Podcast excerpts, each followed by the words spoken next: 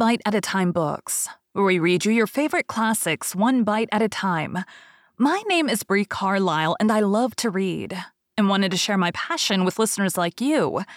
If you want to know what's coming next and vote on upcoming books, sign up for our newsletter at biteatatimebooks.com. You'll also find our new t shirts in the shop, including podcast shirts and quote shirts from your favorite classic novels. Be sure to follow my show on your favorite podcast platform so you get all the new episodes. You can find most of our links in the show notes. But also, our website, biteatatimebooks.com, includes all of the links for our show, including to our Patreon to support the show, and YouTube, where we have special behind the narration of the episodes. We're part of the Bite at a Time Books Productions Network. If you'd also like to hear what inspired your favorite classic authors to write their novels, and what was going on in the world at the time, check out the Bite at a Time Books Behind the Story podcast, wherever you listen to podcasts. Please note, while we try to keep the text as close to the original as possible, some words have been changed to honor the marginalized communities who've identified the words as harmful, and to stay in alignment with Bite at a Time Books' brand values. Today we'll be continuing Little Men by Louisa May Alcott. Chapter 14 Damon and Pythias. Mrs. Bhaer was right. Peace was only a temporary lull. A storm was brewing, and two days after Bess left, a moral earthquake shook Plumfield to its center. Tommy's hens were at the bottom of the trouble, for if they had not persisted in laying so many eggs, he could not have sold them and made such sums. Money is the root of all evil, and yet it is such a useful root that we cannot get on without it any more than we can without potatoes. Tommy certainly could not, for he spent his income so recklessly that Mr. Bhaer was obliged to insist on a savings bank and presented him with a private one, an imposing tin edifice, with a name over the door and a tall chimney down which the pennies were to go. There to rattle temptingly till leave was given to open a sort of trap door in the floor. The house increased in weight so rapidly that Tommy soon became satisfied with his investment and planned to buy unheard of treasures with his capital. He kept account of the sums deposited and was promised that he might break the bank as soon as he had five dollars, on condition that he spent the money wisely. Only one dollar was needed, and the day Mrs. Joe paid him for four dozen eggs, he was so delighted that he raced off to the barn to display the bright quarters to Nat, who was also laying by money for the long desired violin. I wish I had 'em to put with my three dollars. Then I'd soon get enough to buy my fiddle, he said, looking wistfully at the money. Perhaps I'll lend you some. I haven't decided yet what I'll do with mine, said Tommy, tossing up his quarters and catching them as they fell. Hi, boys, come down to the brook and see what a jolly great snake Dan's got, called a voice from behind the barn. Come on, said Tommy. And laying his money inside the old winnowing machine, away he ran, followed by Nat. The snake was very interesting. And then a long chase after a lame crow and its capture. So absorbed Tommy's mind and time that he never thought of his money till he was safely in bed that night. Never mind, no one but Nat knows where it is, said the easygoing lad, and fell asleep untroubled by any anxiety about his property. Next morning, just as the boys assembled for school, Tommy rushed into the room breathlessly demanding, I say, who's got my dollar? What are you talking about? asked Franz. Tommy explained, and Nat corroborated his statement. Everyone else declared they knew nothing about it and began to look suspiciously at Nat who got more and more alarmed and confused with each denial. Somebody must have taken it, said Franz, as Tommy shook his fist at the whole party and wrathfully declared that, By thunder, Turtles, if I get a hold of the thief, I'll give him what he won't forget in a hurry. Keep cool, Tom. We shall find him out. Thieves always come to grief, said Dan, as one who knew something of the matter. Maybe some tramp slept in the barn and took it, suggested Ned. No, Silas don't allow that. Besides, a tramp wouldn't go looking in that old machine for money, said Emil with scorn. Wasn't it Silas himself? said Jack. Well, I like that. Old Si is as honest as daylight. You wouldn't catch him touching a penny of ours, said Tommy, handsomely defending his chief admirer from suspicion. Whoever it was had better tell and not wait to be found out, said Demi, looking as if an awful misfortune had befallen the family. I know you think it's me, broke out Nat, red and excited. You are the only one who knew where it was, said Franz. I can't help it. I didn't take it. I tell you, I didn't. I didn't, cried Nat in a desperate sort of way. Gently, gently, my son. What is all this noise about? And Mr. Bhaer walked in among them. Tommy repeated the story of his loss, and as he listened, Mr. Bhaer's face grew graver and graver. For with all their faults and follies, the lads till now had been honest. Take your seats, he said. And when all were in their places, he added slowly as his eye went from face to face with a grieved look. That was harder to bear than a storm of words. Now, boys, I shall ask each one of you a single question, and I want an honest answer. I'm not going to try to frighten, bribe, or surprise the truth out of you, for every one of you have got a conscience and know what it is for. Now's the time to undo the wrong done to Tommy and set yourselves right before us all. I can forgive the yielding the sudden temptation much easier than I can deceit. Don't add a lie to the theft, but confess frankly, and we will all try to help you make us forget and forgive. He paused a moment, and one might have heard a pin drop. The room was so still. Then, slowly and impressively, he put the question to each one, receiving the same answer in varying tones from all. Every face was flushed and excited so that Mr. Bhaer could not take color as a witness. And some of the little boys were so frightened that they stammered over the two short words as if guilty. Though it was evident that they could not be. When he came to Nat, his voice softened for the poor lad looked so wretched, Mr. Bhaer felt for him. He believed him to be the culprit, and hoped to save the boy from another lie by winning him to tell the truth without fear. Now, my son, give me an honest answer. Did you take the money? No, sir. And Nat looked up at him imploringly. As the words fell from his trembling lips, somebody hissed, Stop that cried Mr. Bhaer with a sharp rap on his desk as he looked sternly toward the corner whence the sound came. Ned, Jack, and Emil sat there, and the first two looked ashamed of themselves. But Emil called out, It wasn't me, Uncle. I'd be ashamed to hit a fellow when he's down.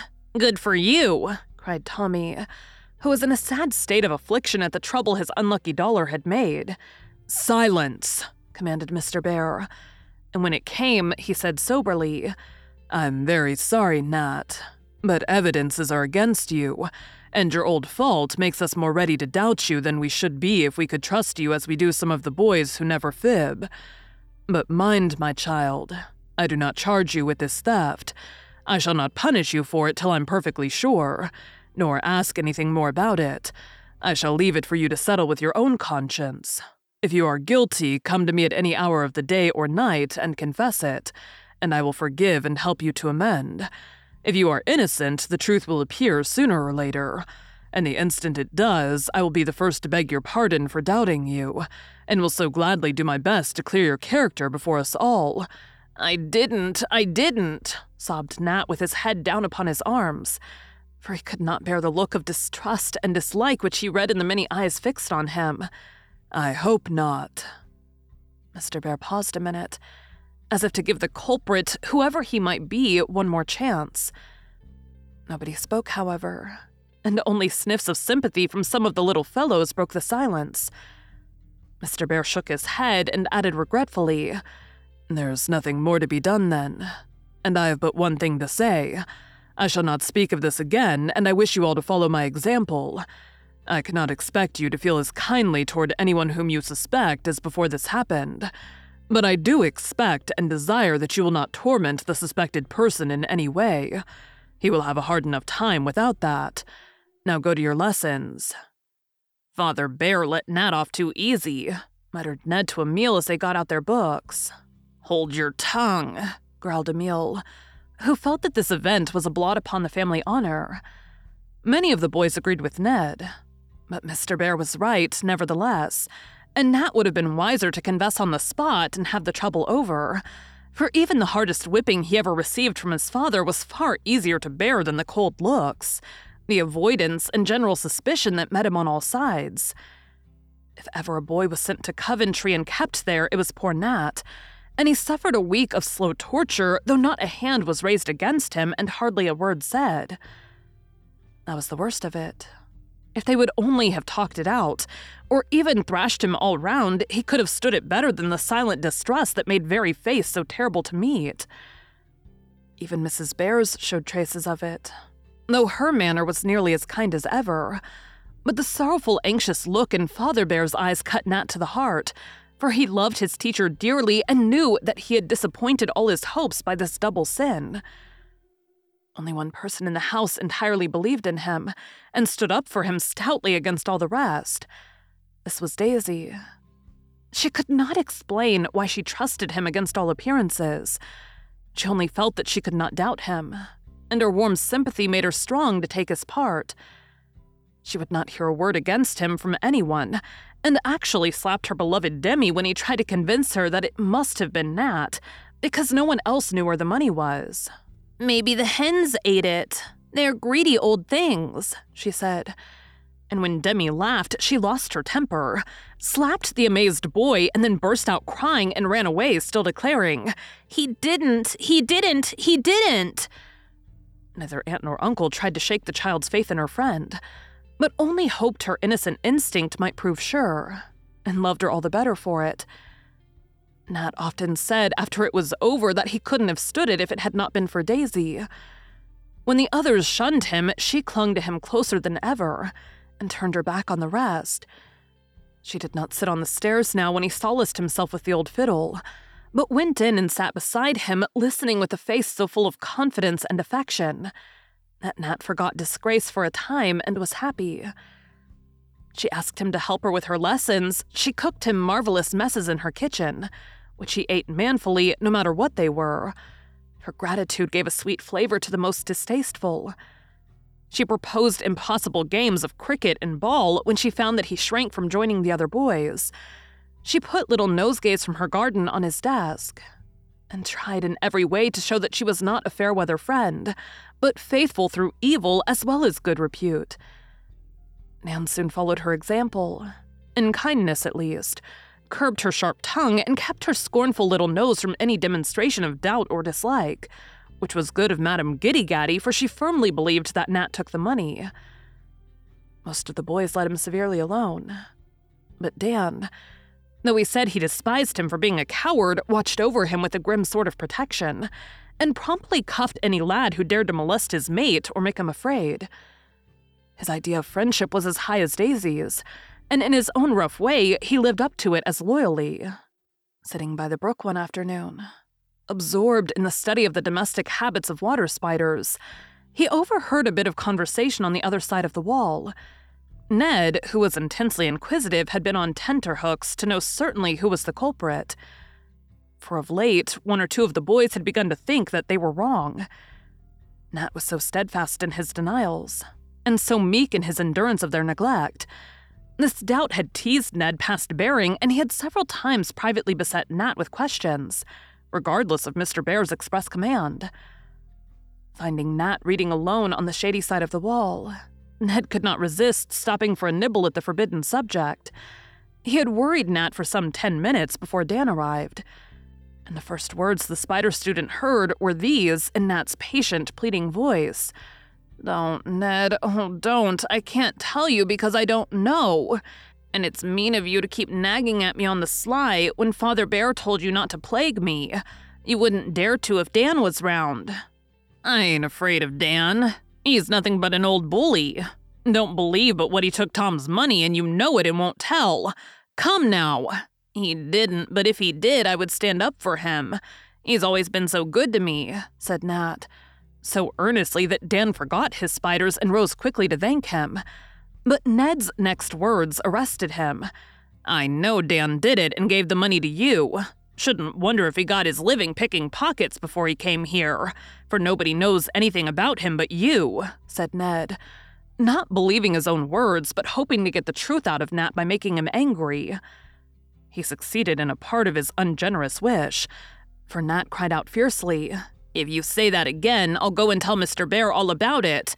I don't want to tell tales, but by George, I will if you don't let Dan alone.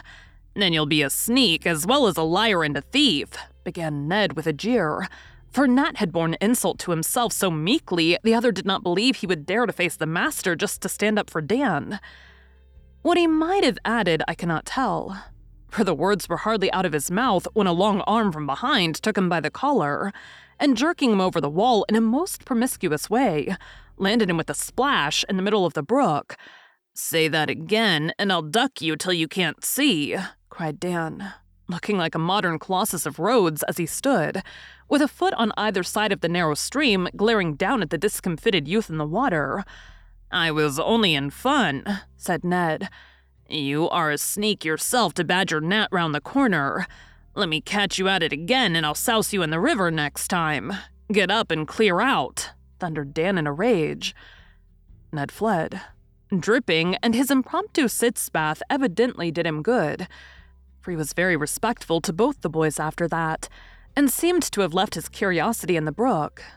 As he vanished, Dan jumped over the wall and found Nat lying as if quite worn out and bowed down with his troubles. He won't pester you again, I guess. If he does, just tell me and I'll see to him, said Dan, trying to cool down. I don't mind what he says about me so much. I've got used to it, answered Nat sadly. But I hate to have him pitch into you. How do you know he isn't right? asked Dan, turning his face away. What about the money? cried Nat, looking up with a startled air. Yes, but I don't believe it. You don't care for money. All you want is your old bugs and things. And Nat laughed incredulously. I want a butterfly net as much as you want a fiddle. Why shouldn't I steal the money for it as much as you? said Dan still turning away and busily punching holes in the turf with his stick. I don't think you would. You like to fight and knock folks round sometimes, but you don't lie, and I don't believe you'd steal. Nat shook his head decidedly. I've done both. I used to fib like fury. It's too much trouble now, and I stole things to eat out of gardens when I ran away from Paige. So you see, I'm a bad lot, said Dan speaking in the rough, reckless way which he had been learning to drop lately. Oh, Dan, don't say it's you. I'd rather have it any of the other boys, cried Nat in such a distressed tone that Dan looked pleased, and showed that he did, by turning round with a queer expression in his face, though he only answered, I won't say anything about it. But don't you fret, and we'll pull through somehow. See if we don't. Something in his face and manner gave Nat a new idea. And he said, pressing his hands together in the eagerness of his appeal, I think you know who did it. If you do, beg him to tell Dan. It's so hard to have 'em all hate me for nothing. I don't think I can bear it much longer. If I had any place to go to, I'd run away. I love Plumfield dearly, but I'm not brave and big like you, so I must stay and wait till someone shows them that I haven't lied. As he spoke, Nat looked so broken and despairing that Dan could not bear it and muttered huskily, You won't wait long. And he walked rapidly away and was seen no more for hours. What is the matter with Dan? asked the boys of one another several times during the Sunday that followed, a week which seemed as if it would never end. Dan was often moody, but that day he was so sober and silent that no one could get anything out of him. When they walked, he strayed away from the rest and came home late. He took no part in the evening conversation, but sat in the shadow, so busy with his own thoughts that he scarcely seemed to hear what was going on. When Mrs. Joe showed him an unusually good report in the conscience book, he looked at it without a smile and said wistfully, You think I'm getting on, don't you? Excellently, Dan. And I'm so pleased because I always thought you only needed a little help to make you a boy to be proud of. He looked up at her with a strange expression in his black eyes, an expression of mingled pride and love and sorrow which she could not understand then, but remembered afterward. I'm afraid you'll be disappointed. But I do try, he said, shutting the book with no sign of pleasure in the page that he usually liked so much to read over and talk about. Are you sick, dear? asked Mrs. Joe with her hand on his shoulder. My foot aches a little. I guess I'll go to bed. Good night, Mother, he added, and held the hand against his cheek a minute, then went away looking as if he had said goodbye to something dear. Poor Dan. He takes Nat's disgrace to heart sadly. He's a strange boy. I wonder if I ever shall understand him thoroughly, said Mrs. Joe to herself, as she thought over Dan's late improvement with real satisfaction, yet felt that there was more in the lad than she had at first suspected. One of the things which cut Nat most deeply was an act of Tommy's. For after his loss, Tommy had said to him, kindly but firmly, I don't wish to hurt you, Nat, but you see, I can't afford to lose my money, so I guess we won't be partners any longer. And with that, Tommy rubbed out the sign T. Bangs & Co. Nat had been very proud of the Co. and had hunted eggs industriously, kept his accounts all straight, and had added a good sum to his income from the sale of his share of stock in trade. Oh, Tom, must you? he said, feeling that his good name was gone forever in the business world if this was done. I must, returned Tommy firmly. Emil says that when one man beezles, believe that's the word it means to take money and cut away with it, the property of a firm, the other one sues him or pitches into him somehow, and won't have anything more to do with him. Now you have bezzled my property. I shan't sue you and I shan't pitch into you, but I must dissolve the partnership because I can't trust you and I don't wish to fail. I can't make you believe me. And you won't take my money, though I'd be thankful to give all my dollars if you'd only say you don't think I took your money. Do let me hunt for you. I won't ask any wages, but do it for nothing. I know all the places and I like it, pleaded Nat. But Tommy shook his head. And his jolly round face looked suspicious and hard as he said shortly, Can't do it. Wish you didn't know the places. Mind you, don't go hunting on the sly and speculate in my eggs. Poor Nat was so hurt that he could not get over it. He felt that he had lost not only his partner and patron, but that he was bankrupt in honor and an outlaw from the business community. No one trusted his word. Written or spoken in spite of his efforts to redeem the past falsehood. The sign was down. A firm broken up, and he a ruined man. The barn, which was the boy's Wall Street, knew him no more. Cockletop and her sisters cackled for him in vain, and really seemed to take his misfortune to heart, for eggs were fewer, and some of the biddies retired in disgust to new nests, which Tommy could not find. They trust me, said Nat when he heard of it, and though the boys shouted at the idea, Nat found comfort in it. For when one is down in the world, the confidence of even a speckled hen is most consoling. Tommy took no new partner, however, for distrust had entered in and poisoned the peace of his once confiding soul. Ned offered to join him, but he declined, saying with a sense of justice that did him honor, It might turn out that Nat didn't take my money, and then we could be partners again. I don't think it will happen, but I will give him a chance and keep the place open a little longer. Billy was the only person whom Bangs felt he could trust in his shop, and Billy was trained to hunt eggs and hand them over unbroken, being quite satisfied with an apple or a sugar plum for wages. The morning after Dan's gloomy Sunday, Billy said to his employer as he displayed the results of a long hunt Only two. It gets worse and worse. I never saw such provoking old hens, growled Tommy, thinking of the days when he often had six to rejoice over. Well, put 'em in my hat and give me a new bit of chalk. I must mark 'em up anyway. Billy mounted a peck measure and looked into the top of the machine where Tommy kept his writing materials. There's a lot of money in here, said Billy. No, there isn't. Catch me leaving my cash round again, returned Tommy. I see 'em. One, four, eight, two dollars, persisted Billy, who had not yet mastered the figures correctly. What a jack you are! And Tommy hopped up to get the chalk for himself, but nearly tumbled down again, for there actually were four bright quarters in a row, with a bit of paper on them directed to Tom Bangs that there might be no mistake. Thunder turtles! cried Tommy. and seizing them, he dashed into the house, bawling wildly, It's all right! Got my money! Where's Nat?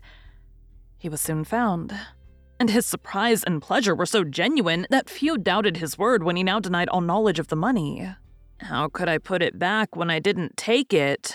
Do believe me now and be good to me again, he said, so imploringly that Emil slapped him on the back and declared he would for one. So will I, and I'm jolly glad it's not you. But who the dickens is it? said Tommy after shaking hands heartily with Nat. Never mind as long as it's found, said Dan with his eyes fixed on Nat's happy face. Well, I like that. I'm not going to have my things hooked and then brought back like the juggling man's tricks, cried Tommy, looking at his money as if he suspected witchcraft. We'll find him out somehow, though he was sly enough to print this so his writing wouldn't be known, said Franz, examining the paper. Demi prints tip top, put in Rob, who had not a very clear idea what the fuss was all about. You can't make me believe it's him, not if you talk till you're blue, said Tommy.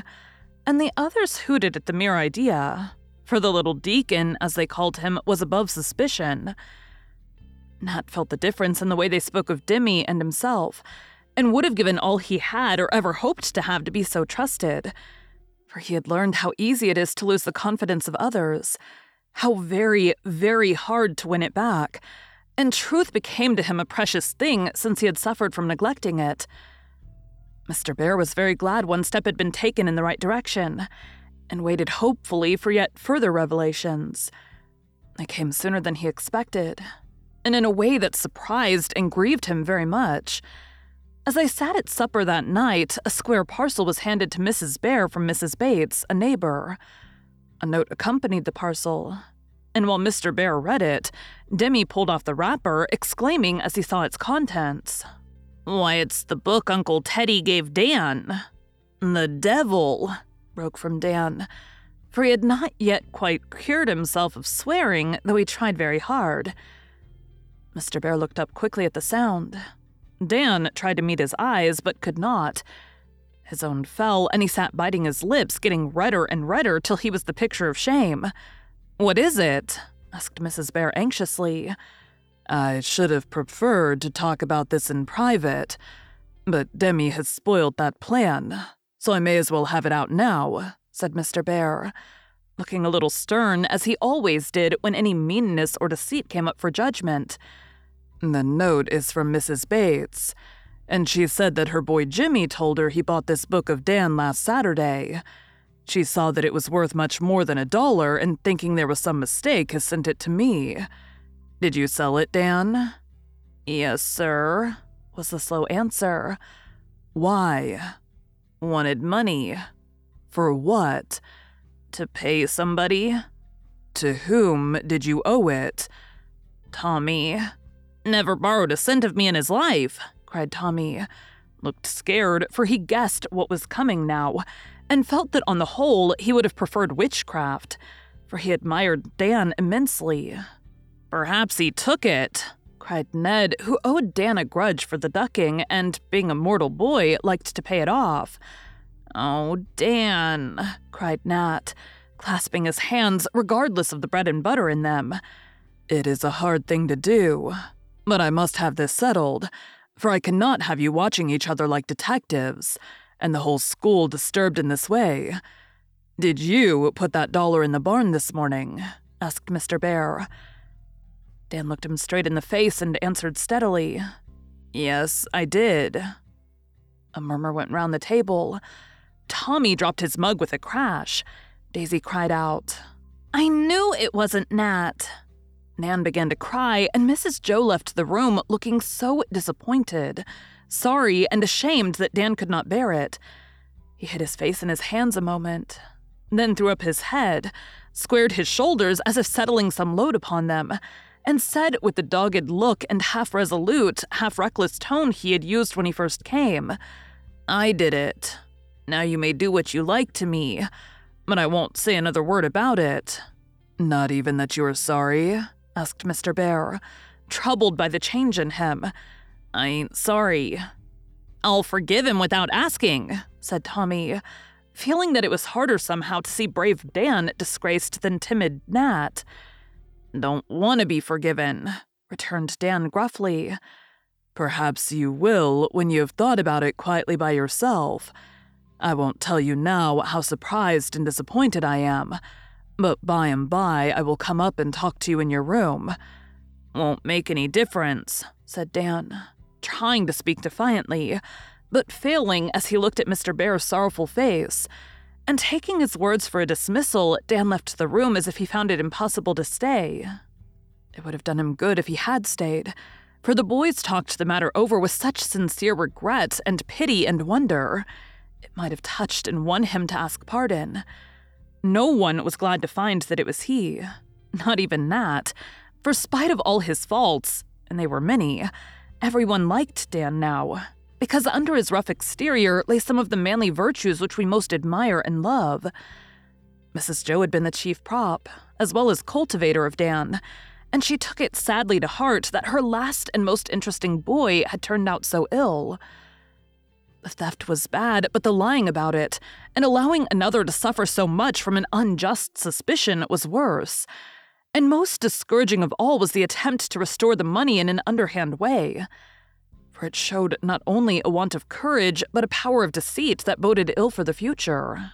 Still more trying was his steady refusal to talk of the matter, to ask pardon or express any remorse. Days passed, and he went about his lessons and his work silent, grim, and unrepentant.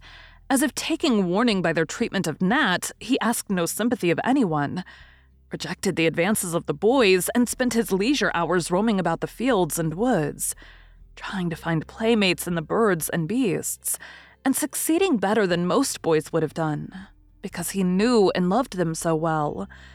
If this goes on much longer, I'm afraid he will run away again, for he's too young to stand a life like this, said Mr. Bhaer, quite dejected at the failure of all his efforts. A little while ago, I should have been quite sure that nothing would tempt him away.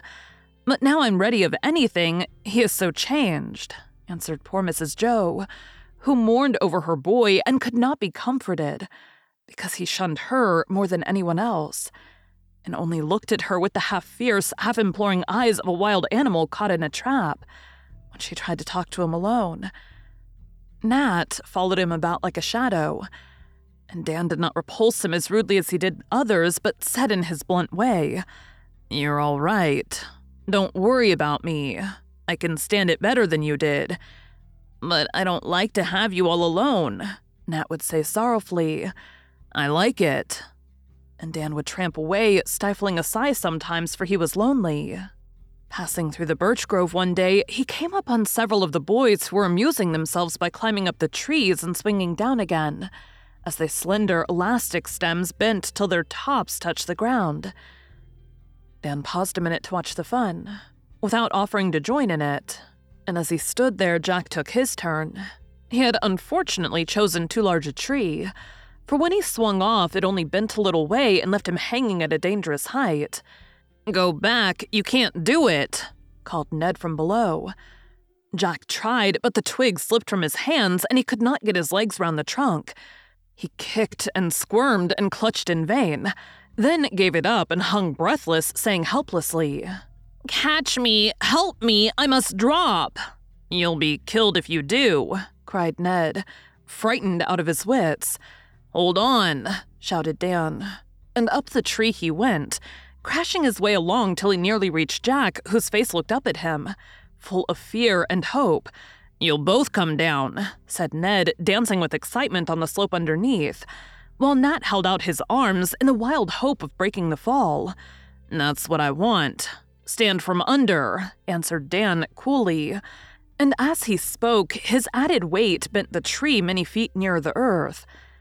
Jack dropped safely, but the birch, lightened of half its load, flew up again so suddenly that Dan, in the act of swinging round to drop feet foremost, lost his hold and fell heavily. I'm not hurt.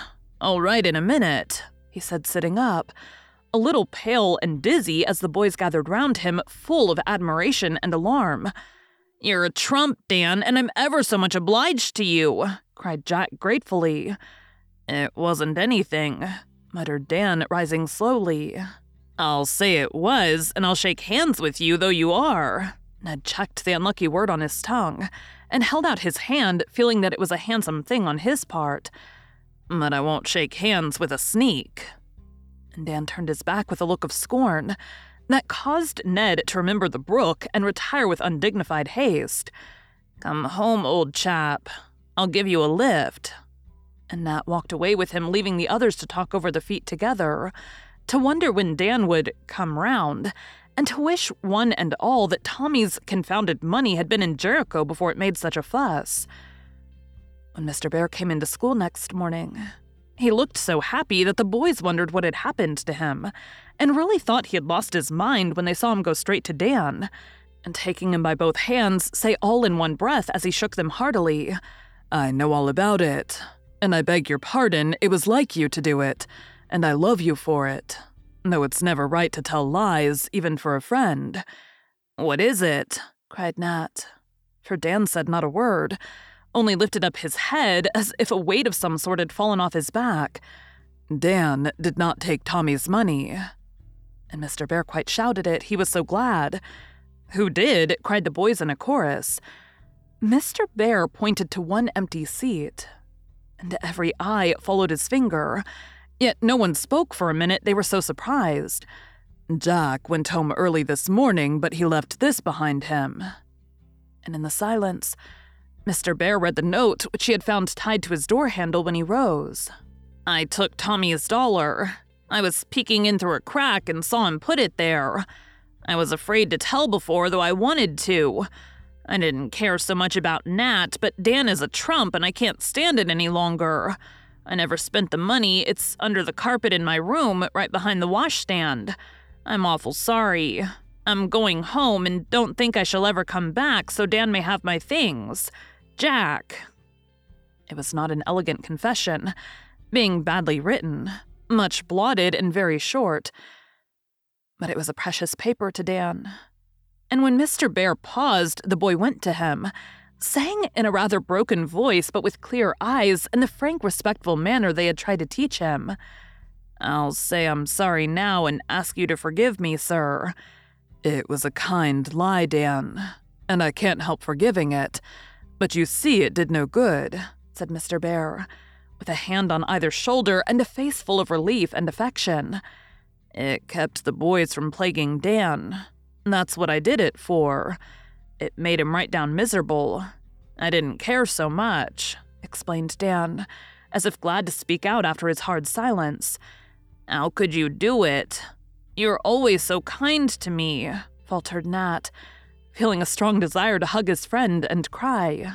Two girlish performances which would have scandalized Dan to the last degree.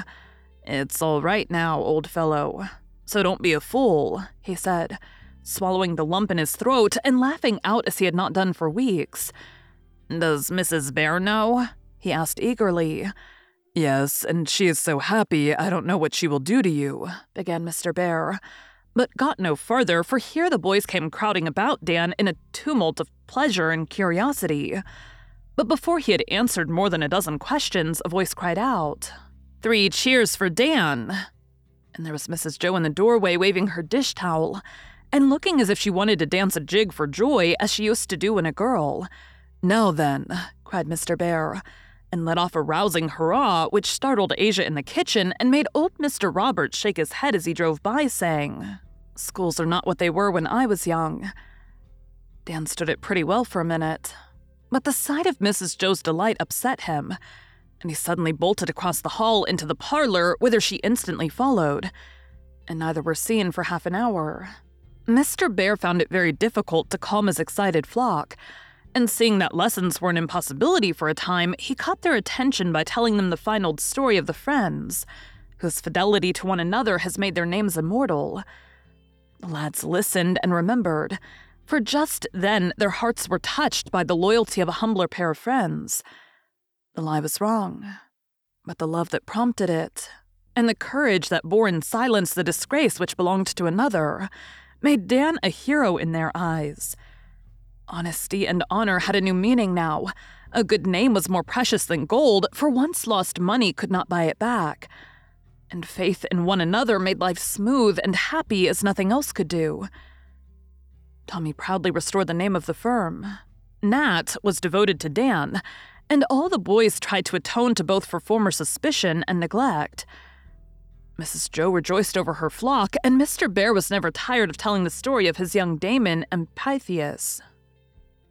Thank you for joining Bite at a Time Books today, while we read a bite of one of your favorite classics. Again, my name is Bree Carlile, and I hope you come back tomorrow for the next bite of Little Men. Don't forget to sign up for our newsletter at biteatatimebooks.com and check out the shop. You can check out the show notes or our website, biteatatimebooks.com, for the rest of the links for our show. We'd love to hear from you on social media as well.